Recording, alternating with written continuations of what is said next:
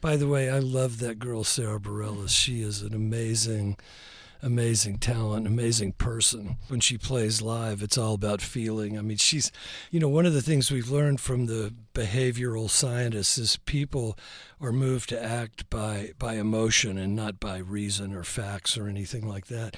And she's so brilliant at that about reaching down into her soul and pulling out this true emotional or this emotional truth, you know.